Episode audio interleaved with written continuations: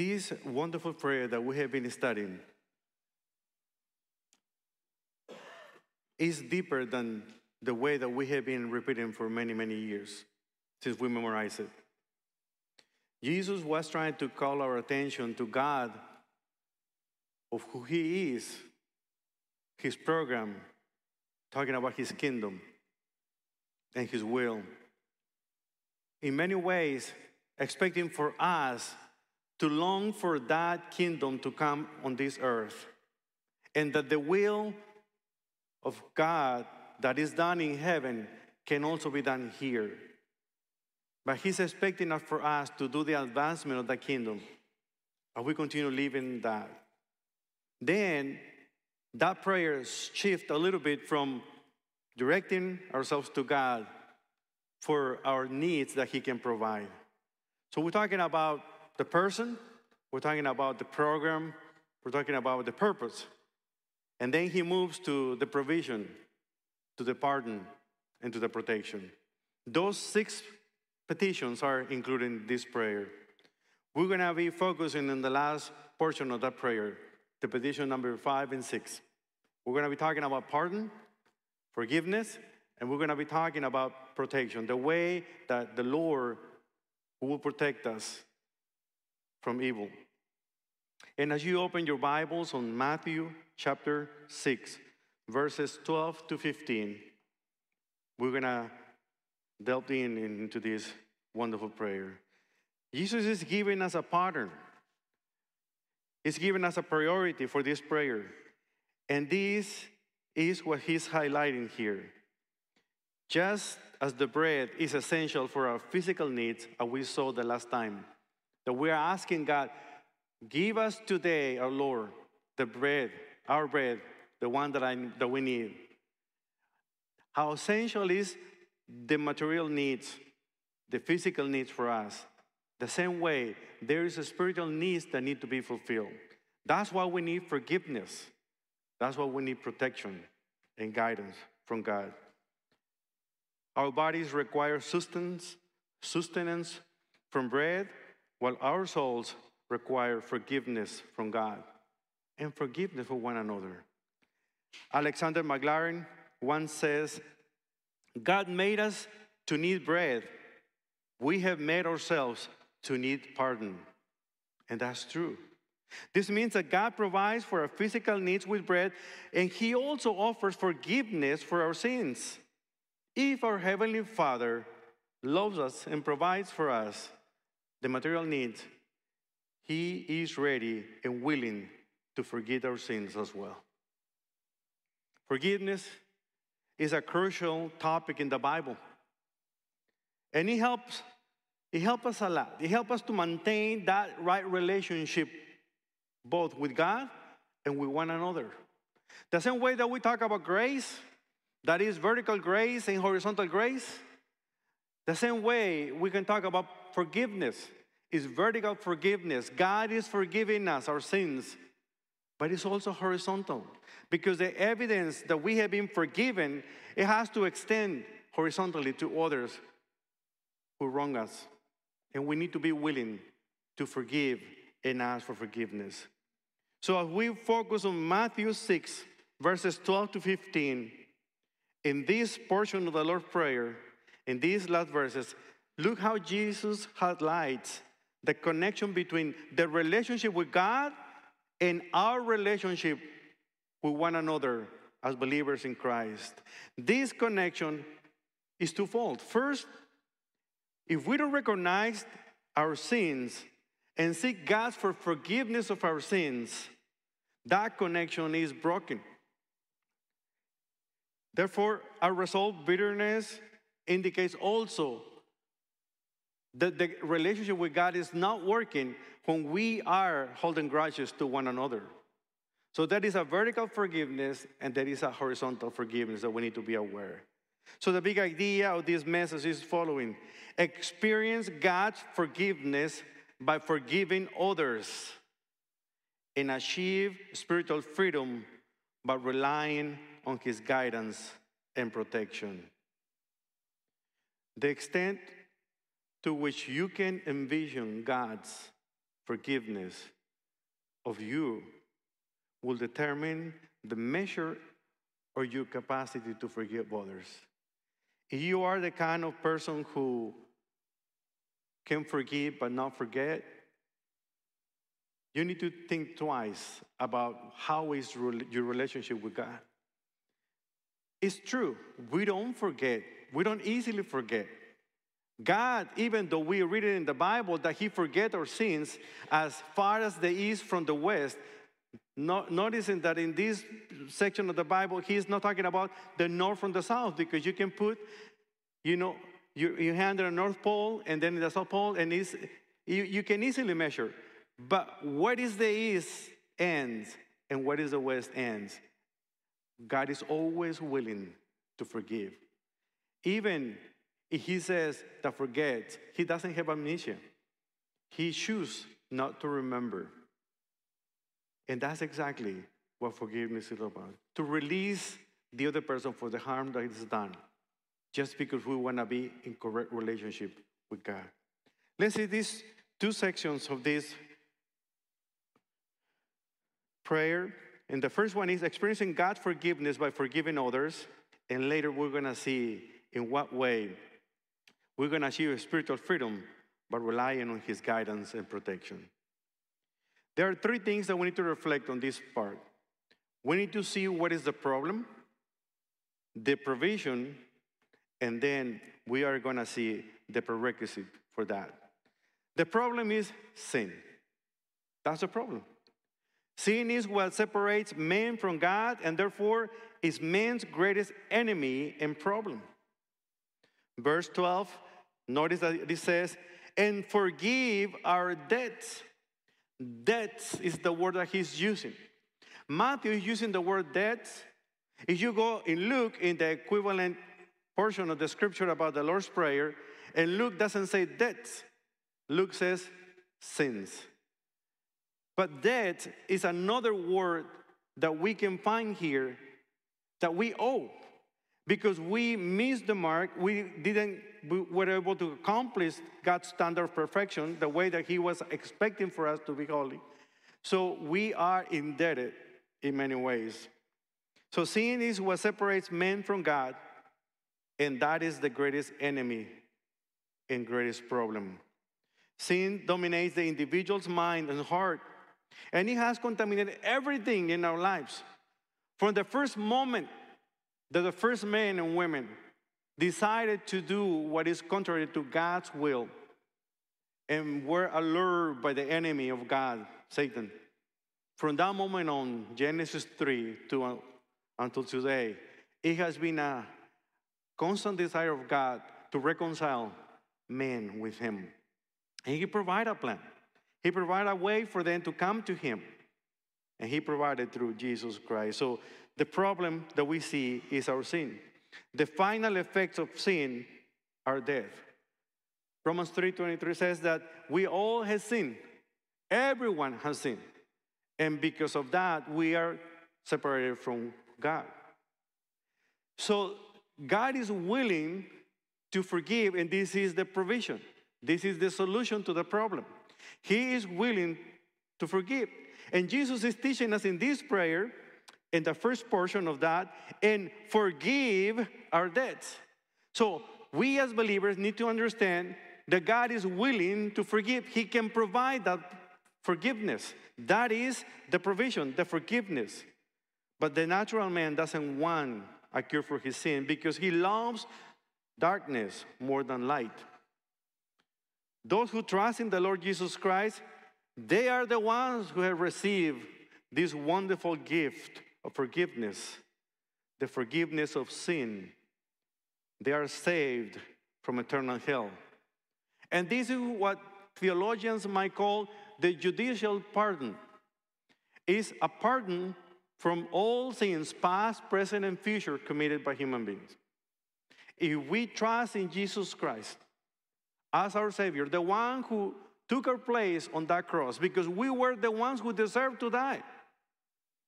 But if we believe that what he did on the cross, carrying, taking with him my sin, so he paid for that. And remember, God plays with his own rules. Sin equals death. So somebody has to pay for that debt that is owed to him. And whoever sins, the consequences of sin is death. And it was Jesus Christ the one who went to the cross and paid for that debt and paid it in full. There is nothing that we can add to that debt. So if you are a believer in Christ, if you have trusted in Jesus as your Savior, you have been forgiven. That's the provision that God has for you. That's the judicial pardon that you receive. But this is an interesting thing. Jesus, in this portion of the prayer, is not talking about that judicial pardon, even though it's included. The explanation in the context about the daily provision of bread is a daily need for forgiveness. You might say, what does that mean? That means that I need to ask for my sins every day? Yes and no. Yes, because obviously we need to ask God for forgiveness for our sin. But it's not the original sin, it's not the sin that was sending us to hell.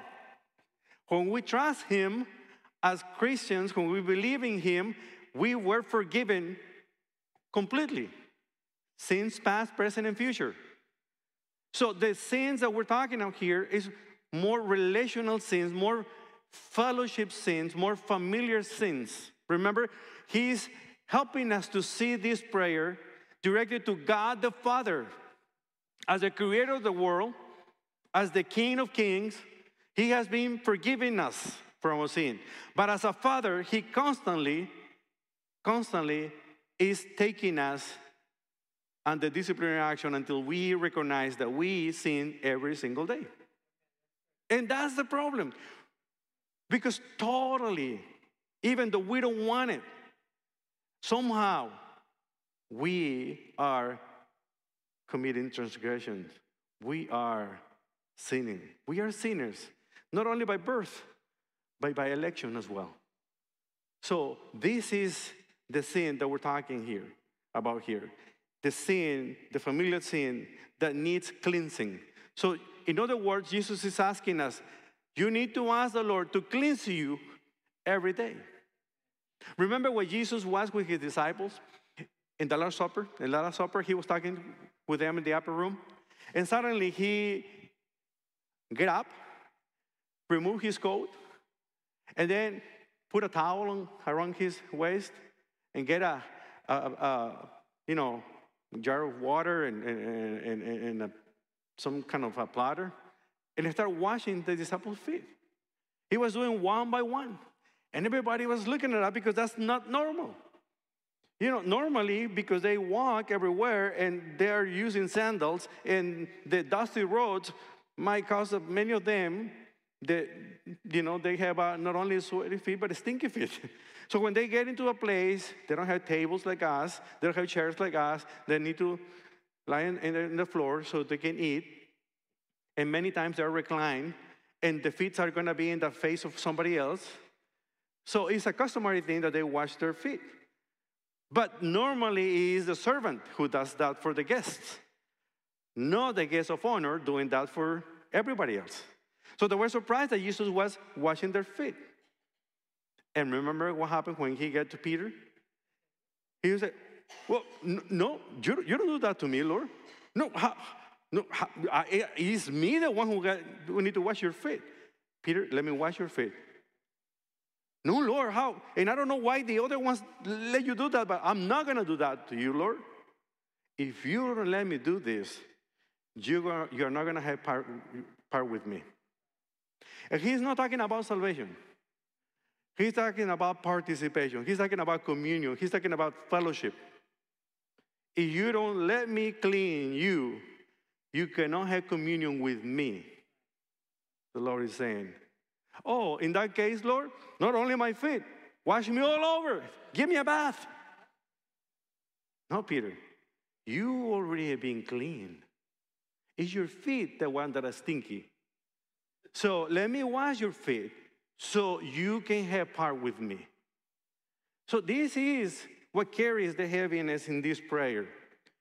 The way that we ask God for daily bread, we need to ask Him also for daily forgiveness because we need it. Our soul needs it.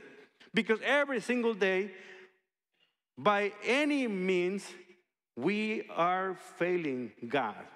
Either a white lie, even a exaggeration, even a anger, even a being upset. Remember, the one that hates his brother is committing sin because it's like it's like killing his brother in his mind. The one who sees someone with lust is committing adultery in his mind, and those are sin. So we are always committing sin and increasing that debt. So this is the prayer is telling us we need to ask God for forgiveness. In 1 John 1 9, we read, If we confess our sins, he is faithful and just to forgive our sins and to cleanse us from all unrighteousness. To confess basically means to agree with. And when we confess our sins, we agree with God that those sins are wicked, evil, degrading, and that they do not belong to those who belong to Him. So it is difficult to confess sins. And both Satan and our pride finds against it. When we need to humble ourselves and we need to do the practice. It's so interesting that this prayer is between two amazing passages in the scripture that talks about forgiveness. The first one that talks about, you know, what we owe to him, and the second one, the formula that he is providing to those who need to ask for forgiveness. In Matthew 18, he's saying, if you are coming to give your offering, and remember that something, you have something against someone, leave your offering in the altar and go and reconcile with your brother and then come and offer. And then the second one is talking about the formula. In Matthew 18 says, if you have something against somebody, talk to this person. If he's not listening to you, bring someone else. If he's not listening to the two of you, then bring it to the church. Sometimes we love to do that when we apply discipline, but we never go to step one. We go to the step two or three. We always bring somebody in, then confront people instead of doing exactly what he says.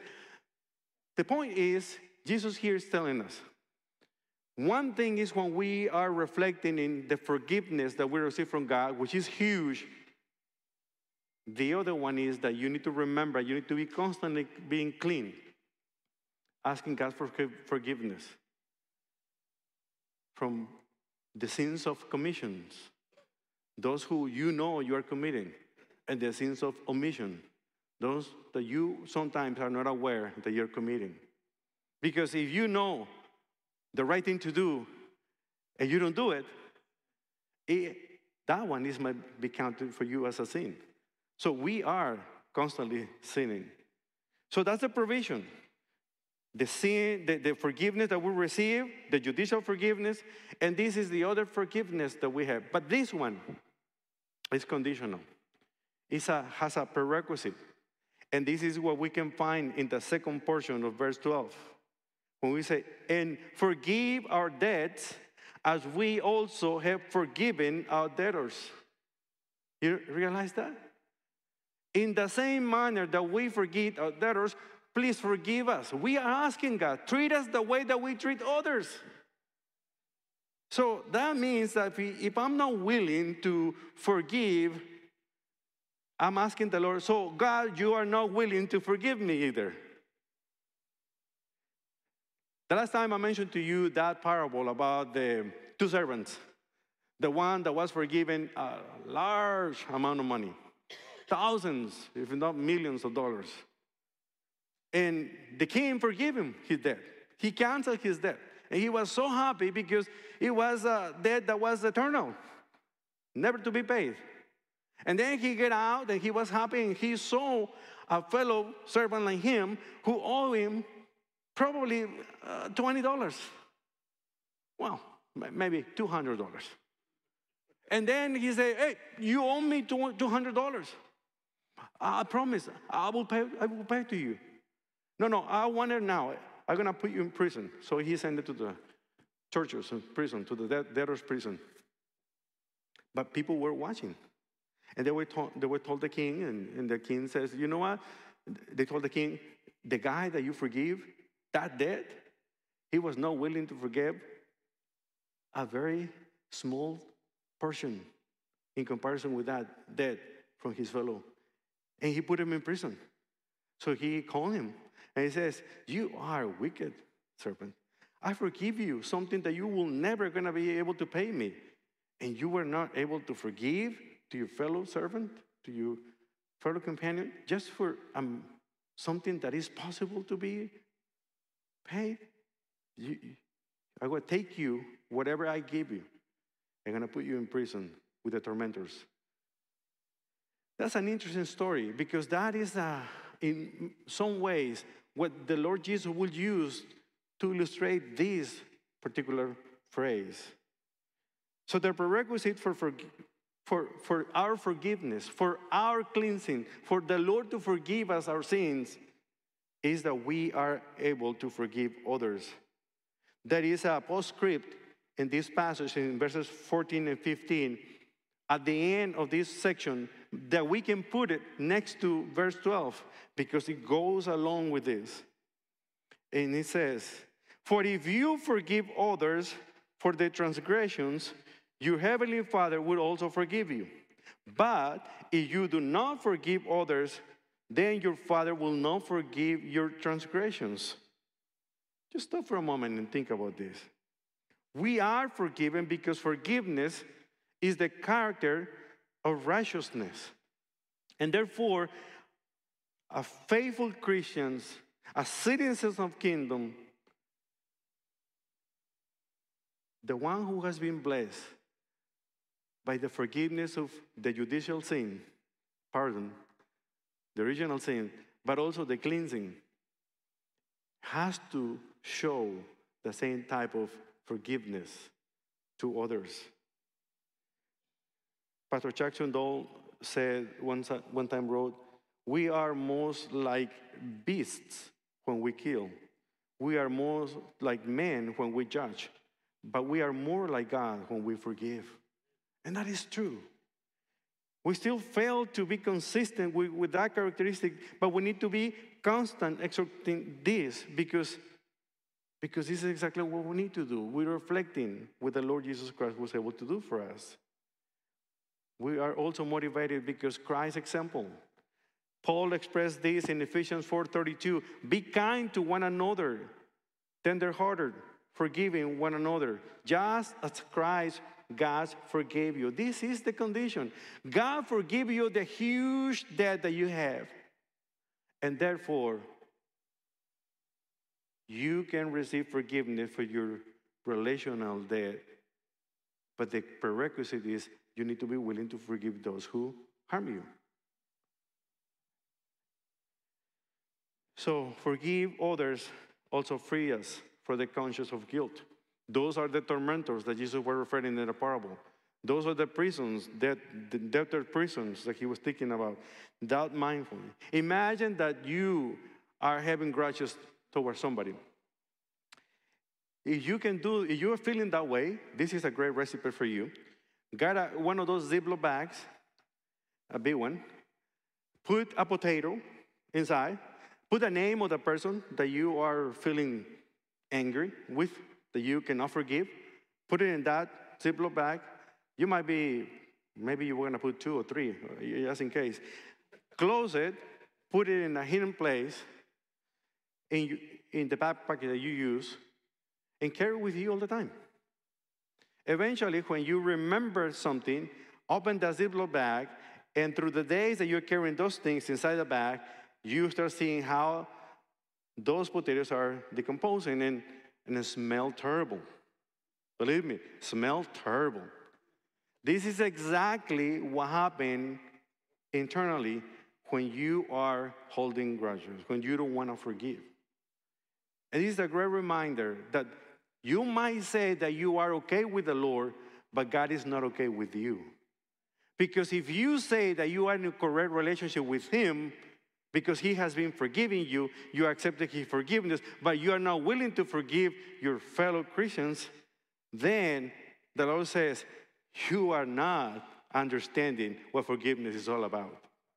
Because you need to be able to forgive others the same way that you have been forgiven.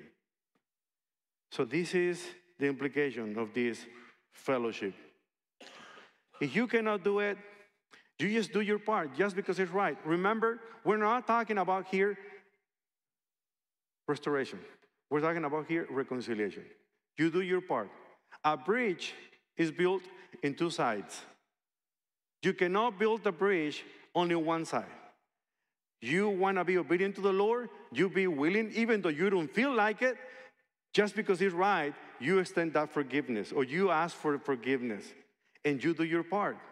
It's the other person's chance to build from the other side. If that person doesn't want it, it's not up to you. It's between that person and the Lord. But you did your part. And remember, God is the one who builds bridges. He can help you do that. Rely on the Holy Spirit to enable you to forgive. Forgive literally means to release, to let go of. Simply put, forgiveness is letting of my right to hurt you for hurting me. So, in the New Testament, the word forgiveness was used primarily to describe the release of someone from a financial obligation. Forgiveness gives us the right to hurt back. When you forgive someone, you're saying, What the person did to me was wrong. He was hurt me, he, he has hurt me deeply and deserves to pay for his offense. But today I am releasing him from that obligation that has toward me. I am not forgiving him because he has asked to be forgiven or deserved to be forgiven. I am forgiving him because of the tremendous forgiveness God has offered to me. Just because of that. Does biblical forgiveness work like a charm? Not necessarily. It's difficult. But God is calling us not to do easy things, but to do the right things. And this is what is right for Him. So recognize the personal benefit of forgiveness. So, number two, achieve spiritual freedom by relying on God's guidance and protection. On purpose, I left verse 13 at the end because it fits perfectly here. Rely on God's guidance and protection, verse 13, and do not lead us into temptation, but deliver us from evil. This is a very interesting passage. You might say, so God is leading us into temptation? Remember that we just finished a study on James and James mentioned it? Nobody can say that God is tempting anybody.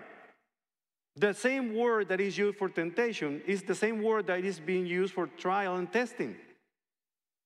God is allowing us to go through a time of testing, not because He wants to know how much we know, it's because He wants us to know how much we learn from Him. But He's allowing us to go through a time because testing produces, do you know what? Patience. And every time that I use that I use the word, that I hear the word patience, I become impatient. Because I don't like that. So be careful when you ask God, God, give me patience, because the Lord will answer to you right away. You know how? He's gonna give you the worst thing problem you can imagine. So you can develop the patience that He already gave it to you. Remember the gift of the Spirit in Galatians 5? Can you repeat it with me? Love. Got it. So you have it but you haven't exercised it. So the Lord will help you. So you can exercise the patience that He already gave to you when you trusted in Jesus Christ. And one a wonderful way to exercise your patience when you are willing to forgive others who have wronged you. Prior to the time of the New Testament, this word only meant testing and trial. But now we understand that it's becoming crucial to see it that those moments of testing is for your own benefit, for your own good. But at the same time, the enemy of God, Satan, even though here it says evil, the evil one says in other manuscripts, is coming and use that situation to tempt you, to induce you, to take you away. So, what this means, Jesus is telling you, you need to pray this way Lord, lead us not into temptation, meaning, no, God is not leading you into any temptation. Lord, if you want, somehow, if you would like for me not to go through this testing period because you know how weak I am, please help me. Spare me the problem. It's the same kind of prayer that Jesus did in Gethsemane. He was facing a tremendous pressure. He was there, he was sweating, drops of blood, and he was asking the Lord, Lord, if you want, you can, if you wish, you can pass this cup from me. But not my will, Lord, your will be done. In some way, he's saying, Lord, please don't put me in a situation where I'm going to be tested, knowing how weak I am that I'm going to fail. But not my will, Lord, your will, knowing that you will be with me. Just protect me from the one who will take that opportunity to tempt me to fail you, which is the enemy. And this is exactly what is praying. You're asking for deliverance from the temptation that comes along ways, but you're asking for protection for the ones who knows you better than anybody else besides God and knows exactly what is the weak point that you have. Jesus himself was put into test and he was tempted by Satan. In Matthew 4, Satan himself was testing him. And the way that he responded was always quoting the scriptures, was always quoting, which is a great reminder for us that if you don't want to be in that circumstances, be willing to pray, be willing to read, be willing to obey God's word. So God's protection, lead us not into temptation, but deliver us from evil. The word here, it can mean testing. In this case, it can mean temptation. This is another paradox of the Bible. We know that trials are means for our spiritual, moral, emotional growth. Yet, we have no desire to be in a place where even the possibility of sin can increase. So, my Father, if it's possible, let this cup pass from me, Jesus said. And this is in some ways what the Lord is asking us. You can ask the Lord, please, Lord, don't put me in that situation, but if I have to go, give me the strength and the protection. And He did. Ephesians 6, He provided an armor, a full armor for you. And in that armor, everything is for you to protect your body, your mind, your soul. But there are two weapons that He's giving you to resist temptation, to resist the devil.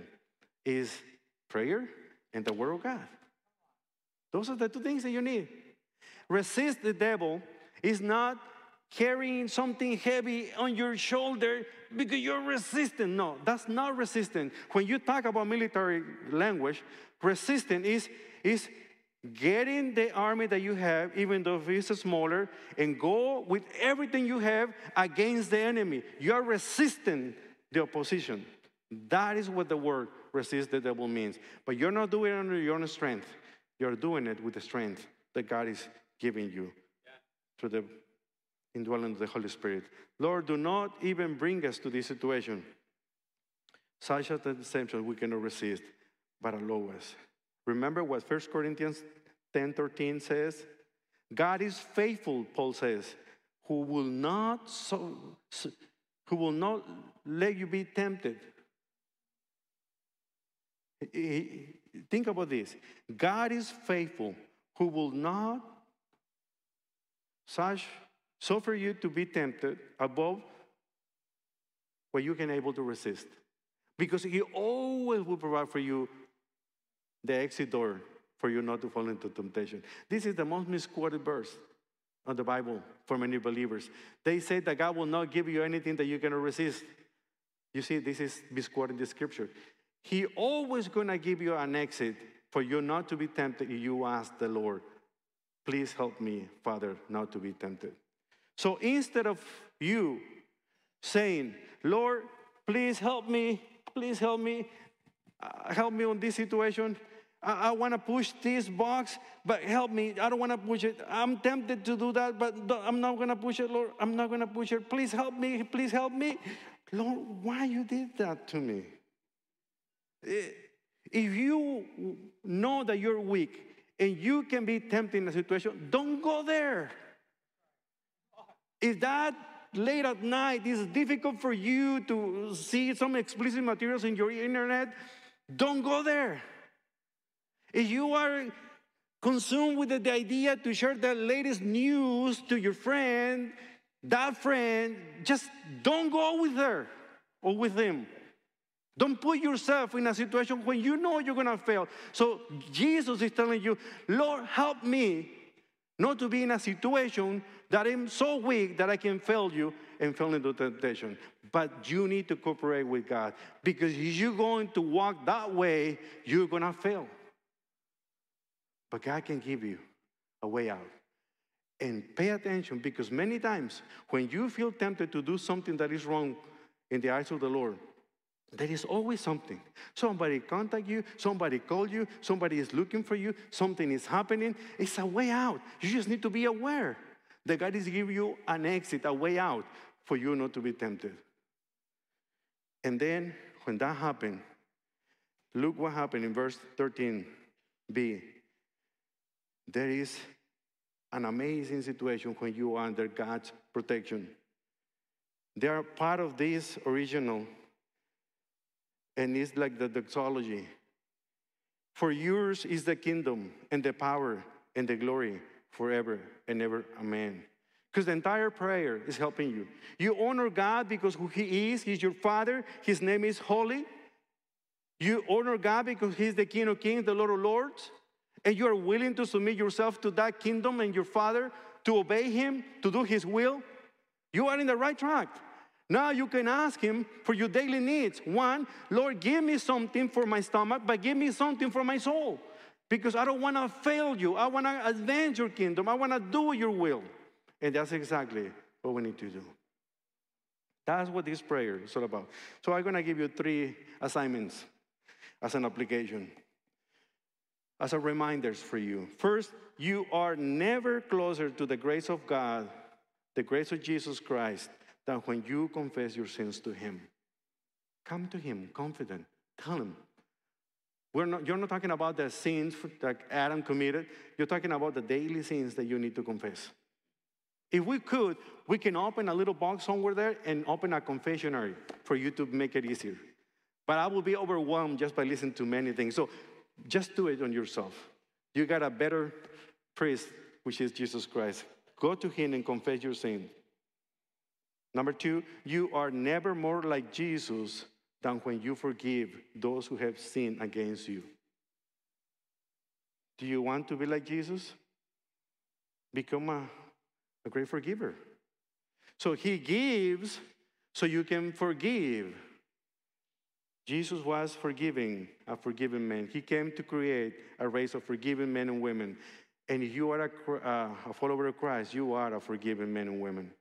Number three, you will never fully enter into your freedom in Christ until you learn the freedom of forgiveness to release others for the harm that they do to you, by you choosing not to react, by you choosing to forgive.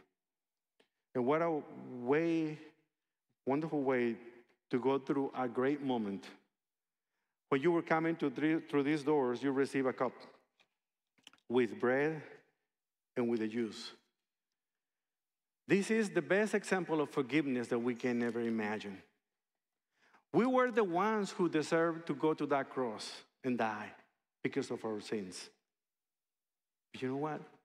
God made a way for you not to be condemned eternally recognizing that you are a sinner, understanding what the problem is, but also being aware of the provision the Lord is giving you, the forgiveness that you need. If you confess your sins, this is a moment. So I will ask you for a couple of seconds to close your eyes. The Lord probably already is using the Holy Spirit to tell you this is something that you need to do. So take this moment to confess between you and the Lord that thing that is holding you right now for head communion. If you are a Christian, if you're a believer, you are invited to partake of communion today. If you haven't trusted in Jesus Christ yet, I will ask you to pass the cup for now, and then we can explain to you how can you come become a follower of Christ. But if you are a believer and you are sitting at the table, just ask the Lord Jesus Christ to clean up your feet. Just tell him, Lord, this is something that I have that is, is an obstacle for me right now. It- It's, it's, it's causing me strife. I want you to forgive me for this very thing. I want to release it, Father. If, if this is something that you had done to somebody else, just tell them to the Lord. And promise that in some way you're going to try to find a way to reconcile. But this is something that somebody did to you, release it to the Lord, saying, Lord, I'm going to give this to you. I'm not going to be carrying like a sack of potatoes with me. I want to be free spiritually and willing to forgive. Just tell him to the Lord at this moment.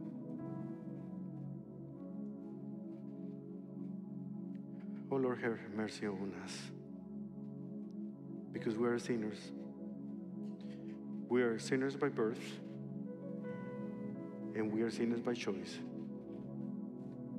We know, Father, that even though we have been forgiven for our sins, past, present, and future, we live in this body, in this flesh, and that flesh enjoys to be doing what is opposite to what you like. For that, Father, forgive me. You know what I had done. I just confess that to you today because I need your forgiveness. I want to establish that fellowship with you, Father. I know that I'm I'm with you. I know that by sinning I don't lose my sonship. You're still my father. I'm still your son or daughter.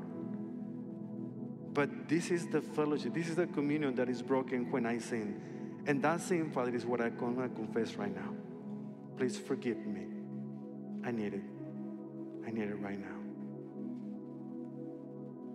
I ask you this in your son Jesus. Amen. The Lord was uh, meeting with the disciples in the upper room, and he took a piece of bread and he broke it in front of them and passed it along, and he told everybody, This represents my body. My body will be given for you for the forgiveness of your sins. So every time that you eat this piece of bread, you are remember me. You will remember what I'm done. You will remember what I had done. So eat this in remembrance of me. Eat the bread.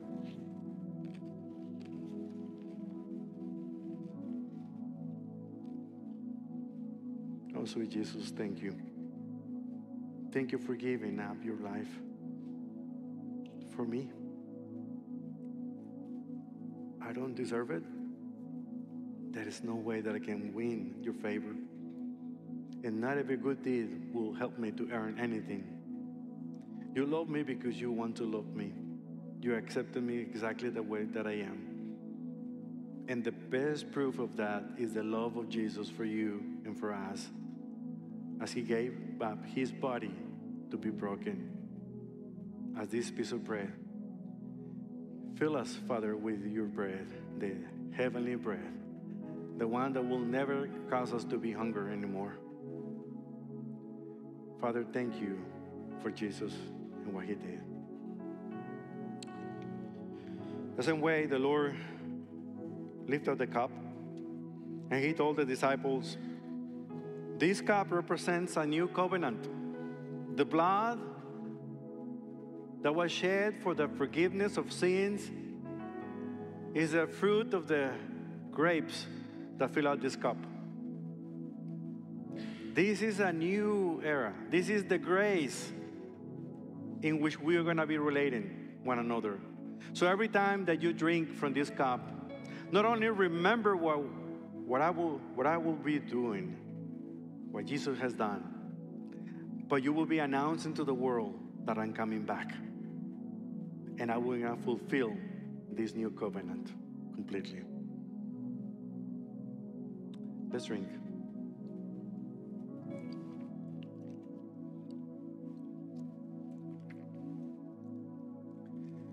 Heavenly Father, thank you for this great reminder. Let us be the answer to Jesus' prayer when he was in that steps, in the southern steps in by the temple. When he was asking us, Father, that we can be protected by the evil one, because he knows us well. But the evil one, as powerful as he is, is not as powerful as Jesus is. Thank you, Lord, for reminding us through this wonderful prayer that you know how weak we are. But we, Father, have the power that was able to resurrect Jesus from the dead, and is your Holy Spirit.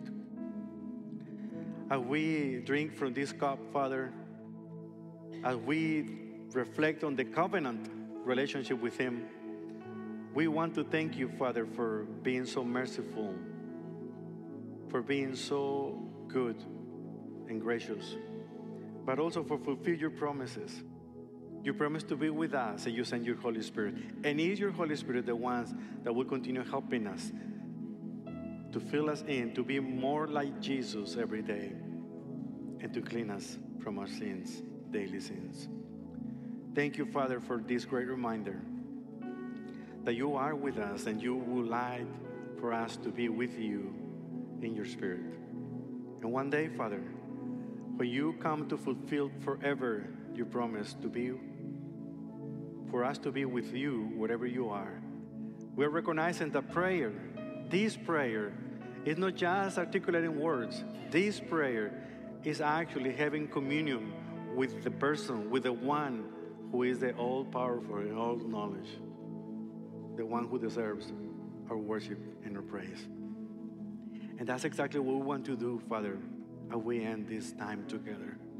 We want to open our lips and shout our lungs, Father, sharing the words that come from our mouth to honor you, to worship you, because you are the one who deserves everything. Thank you for your forgiveness. Help us to be forgivers. Help us to be forgiven daily. It's in Jesus that we pray. And everybody says, Amen.